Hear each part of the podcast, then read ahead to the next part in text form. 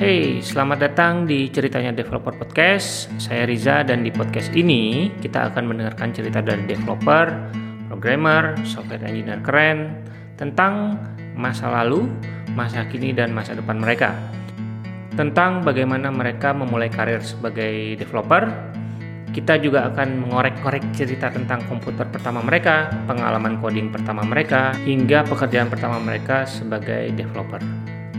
Podcast ini disponsori oleh Hactivate, coding bootcamp di Jakarta, tempat di mana saya berkarya.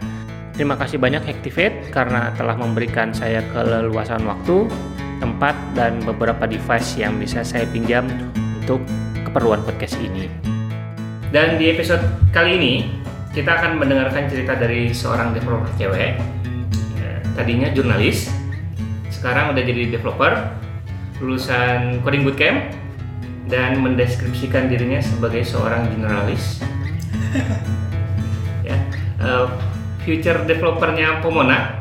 Mari kita sambut aja Sabrina Firta Imas. Yeay. Terima kasih ya udah dipaksa mau interview di podcast ini. Eh, Gimana kabarnya? Baik-baik. Baik ya.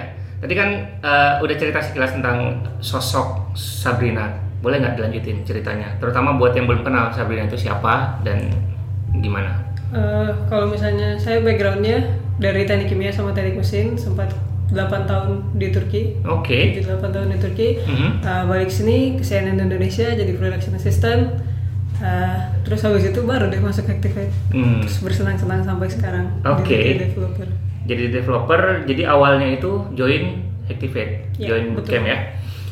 Kenapa mau join Activate waktu itu? Eh, join Activate karena dalam empat setengah bulan bisa jadi ahli klaimnya gitu Oh, klaimnya gitu. Klaimnya gitu. Klaimnya dalam pas setengah bulan bisa jadi Iya. full stack developer gitu Iya, ya. betul sekali Eh, terbukti nggak? terbukti Terbukti, terbukti, Iya, asik. masuk ke perusahaan saingan sama komputer sains ITBUI ya Wih. setara lah Setara. bisa ngimbangin lah Oke. bisa ngimbangin minimal Kenapa pengen jadi developer? pengen ngebuat sesuatu yang langsung kelihatan gitu produknya kalau Oke. misalnya kayak teknik kimia kita nyuling nyuling minyak Aha. nggak nggak bisa ngaku-ngaku bilang oh itu bensin kita yang buat loh Oke, kalau misalnya ini website bisa kayak kelihatan gitu eh ini gue yang buat loh kayaknya keren aja gitu oke. Jadi eh, bisa buat sesuatu yang langsung kelihatan gitu ya. hmm. Oke. Kak, berarti sebelum it- sebelum join Activate sendiri sebenarnya udah udah tertarik ke dunia programming atau belum? Eh, sebelum masuk Activate tuh sempat dapat tawaran untuk jadi data scientist justru Oke. Ah, jadi eh, sempat dapat tawaran jadi data scientist tapi terus pas datang ke salah satu festival ketemu sama Activate ah, kayaknya enakan masuk bootcamp dulu nih Oke. biar tambah pinter dikit Asik. Kalau pengalaman pertama kali bersentuhan dengan komputer oh dari SD SD. Iya waktu itu hadiah ulang tahun ke 10 kalau nggak salah tuh dapat komputer dari orang tua Oke. jadi eh, terus habis itu ikut les masih dos waktu itu juga les Masih DOS. Itu tahun berapa SD-nya? 2000 eh belum eh berapa 2000-an lah Eh, 2000-an ya? 99 2000 gitu 99 2000. Oke. Nah, sekitar tahun itu Microsoft Word udah ada sih tapi maksudnya kalau misalnya untuk yang bikin-bikinnya pakai Masih DOS. Hmm.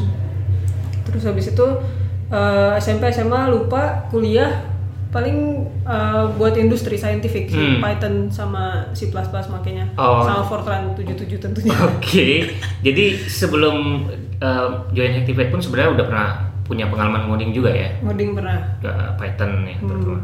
Untuk keperluan eh, scientific data science gitu. Eh, enggak, enggak sampai data experience, science. ya. Experience. Eh, eh, eksperimen sorry Eksperimen. eksperimen. Oke. Eh, lebih ke arah kalau misalnya yang Fortran lebih ke arah di pabrik, makanya Hmm. di pabrik. Kalau misalnya yang Python itu buat simulasi mesin pembakaran waktu itu Oke, pertama kali belajar coding berarti waktu kuliah. kuliah Kuliah di di Otur. Turki. Ot- ya, di Ankara Turki. Ankara Turki tahun 2008 masuk. masuk 2008. Itu pertama kali eh, experience coding. Ya, satu semester belajar Fortran 77. Belajar Fortran. Terus bikin aplikasi apa dari Fortran? Nggak ada. Enggak ada. Terakhir itu ujiannya bikin ini bilangan bilangan prima. Oke. Aduh. Satu semester. Satu semester Satu bikin semester. bilangan prima. bikin bilangan prima eh Oh. suruh suruh suruh ngetes bilangan prima ujian final ya Nah, dari dari pengalaman coding pertama terus eh, kuliah sampai lulus terus S2 juga ya. S2 S2-nya di jurusan Computational Science and Engineering lebih ke arah teknik mesin teknik mesin. Hmm. Terus eh, masuk bootcamp eh, empat setengah bulan, kemudian kerja. kerja Lulus dari eh, Activate masuk ke mana? masuk ke Sendit satu bulan Ke Sendit satu bulan, Ah. internship. terus habis itu eh, freelance developer Freelance sampai sekarang. sampai saat ini sampai sebelum saat join ini. Pomona Sebelum join Pomona. Oke, eh, terus apa sih yang bikin seorang Sabrina itu eh, seneng ngoding sampai sekarang gitu? senang ngutak senang sebenarnya senangnya tuh pas mikir mau buat sesuatu terus Mhm. habis itu ah, kayaknya enaknya di approach pakai cara apa ya gitu terus Oke. pas mikir-mikir kayak gitu yang paling senang sih sebenarnya di situnya pas di sisi mungkin nyebutnya kalau bahasa kerennya algoritmanya kayak Hmm, step-stepnya gitu Iya, logiknya ya, Iya, logiknya. di, di logiknya paling senangnya sih di bagian itu jadi pas eh, ngoding tuh enaknya kalau misalnya itu udah komplit pasti kan pasti bawa ngodingnya juga lebih enak gitu oke. terus ya enaknya sih itu karena begitu kita buat langsung kelihatan langsung saya terlalu narsis Kalau nggak enaknya ada nggak sisi nggak enaknya dari seorang developer? oh sering stuck Sering stuck. stucknya tuh kadang aduh stucknya memalukan kemarin aja stuck eh, kemarin stuck itu sampai satu minggu gara-gara lupa URL-nya salah URL jadi nggak nge- apa ngirim request tapi URL-nya salah kurang Hmm. kurang kurang satu kata aja Oke. satu minggu stucknya Oke. terima kasih Terima kasih. Kalau sampai saat ini bahasa pemrograman yang eh, favoritnya apa? kalau paling familiar sih Node.js Node.js. Iya. Tapi pernah juga eh, eh, ya Fortran tadi, terus Python, terus apa lagi? Python Yang bisa sih paling dikuasai? paling Python, ya. paling enak paling eh, soalnya waktu itu kan pertama kali eh, pertama kali nem- bikin aplikasi tuh pas pakai Python kan Oke. aplikasinya terminal sih Hmm. kayak simulasi eh, live teori gitu hmm, Eh, jadi mungkin karena ada sisi nostalgia juga jadi Oke. ya favorit sih masih Python masih Python ya yang favoritnya ya. Oke. Yang familiar tapi Node.js karena Iya. udah eh, masuk ke Activate ya. hmm, Kalau editor yang dipakai Vim. Vim. Kok bisa pakai Vim? waktu itu pas masuk S2 itu Mhm. eh, baru pertama kali megang Linux Ubuntu Oke, oke. dan nggak tahu sama sekali tentang Linux jadi cuma tahu kalau misalnya text editor yang bisa di Linux tuh cuma Vim Cuman Vim.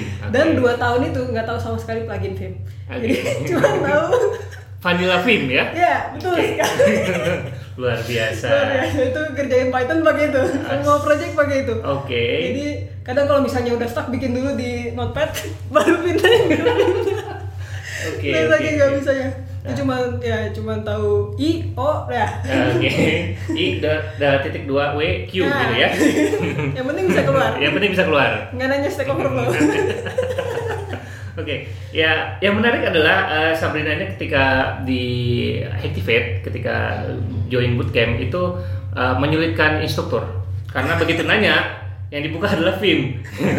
Tidak semua instruktur Activate itu bisa Vim, ya. Cuman saya doang yang bisa Vim. Yang lain editornya masih editor yang eh, apa manusiawi ya. tapi gara-gara Parisan jadi tahu plugin saya Oh ya, jadi tahu Vim itu bisa plugin langsung saya bahagia langsung bahagia ya. iya Bahagia itu langsung bisa sederhana. iya bahagia itu bisa Vim plugin itu bahagia Oke, bisa film plugin itu bahagia. Oke, boleh boleh boleh. Ya, punya momen membanggakan nggak selama jadi developer? selama eh, pas kemarin tuh freelance eh, ada sempat disuruh bikin microservice sendiri yang standalone terus Hmm. bikinnya tuh dari yang diskusi pas awal mau nge-approach-nya gimana terus dari sisi PM-nya kayak gimana jadi kayak kayak te- jadi test pilot gitu Oke, jadi dari sisi PM-nya sama sama developernya saya nge-handle sendiri dan produknya jadi terus ya bangga aja bangga ya. Nah, Oke, produknya jadi dan tepat waktu nggak? ya Oke, deadline-nya terpenuhi ya. Hmm. Oke, kalau momen yang memalukan selain tadi salah URL tadi, itu yang paling memalukan itu yang paling memalukan. soalnya itu soalnya itu kesalahannya bukan cuman ditanya ke teman sekantor gitu itu itu apa eh, itu kita pakai kayak third party gitu kan jadi Ah. eh, harus sam- sampai nanya ke third party ini kenapa sih kok salah mulu gitu Oke, Nah, iya. oke. pasti jadi job juga di sana tapi itu, memalukan itu waktu di Sendit?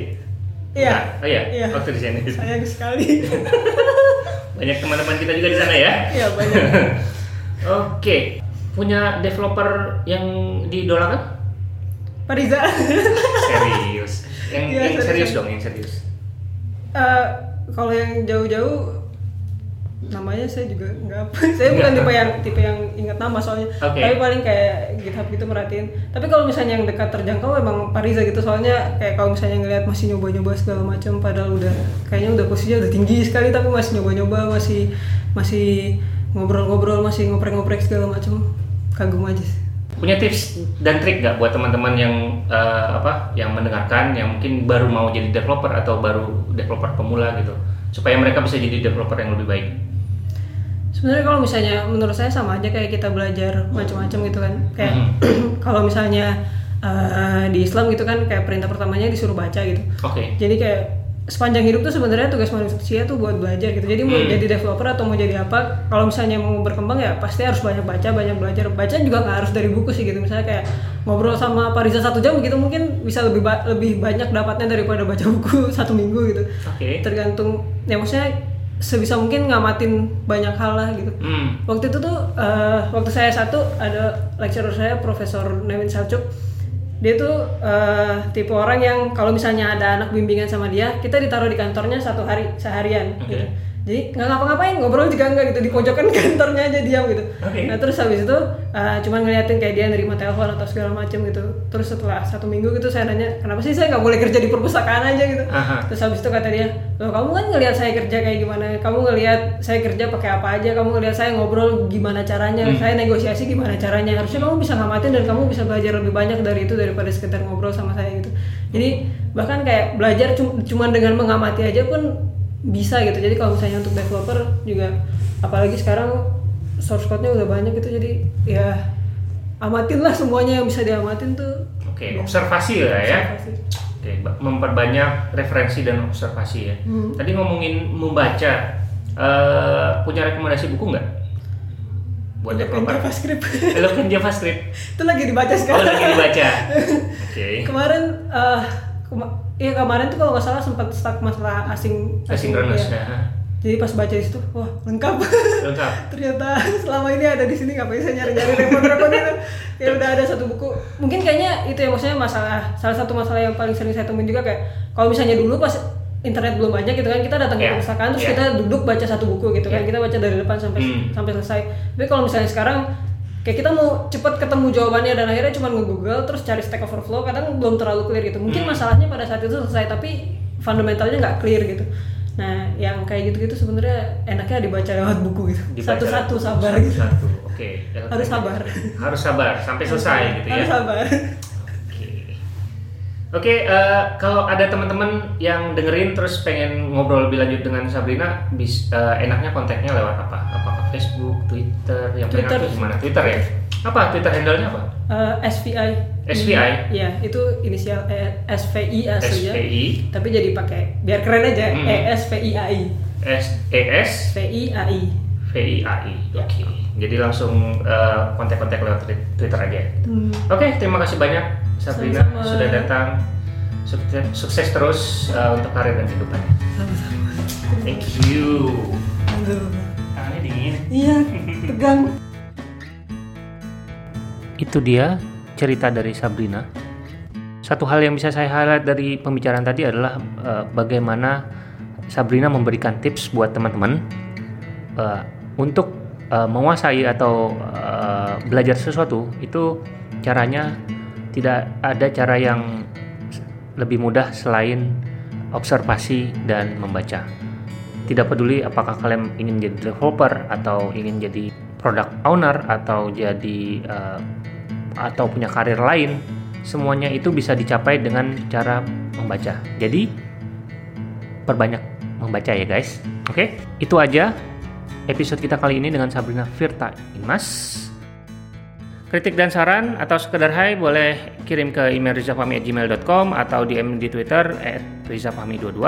Yang belum subscribe tolong dong di subscribe, di rating, kemudian di share gitu ke teman-temannya supaya podcast ini semakin berkembang dan semakin banyak pendengarnya. Oke, kalau mau subscribe bisa di Apple Podcast, Pocket Cast, atau Anchor FM, Stitcher, dan podcast klien lainnya. Sampai jumpa di episode berikutnya. Bye.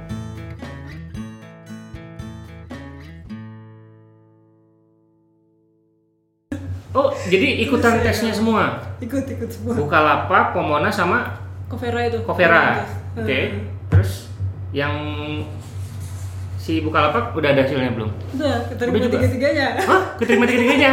Wow. saya galau Terus galau. Aduh, saya galau Oke. Gua, eh, galau galau galau Akhirnya pilih Pomona. setelah ya setelah diskusi sama suami dari kamu Ya ampun, Bukalapak di reject. Aduh, mengerikan. nggak diri Jackson itu dengan sangat berat hati ampun. Dengan sangat berat Dengan hati. sangat berat hati. itu udah berdebatnya lama banget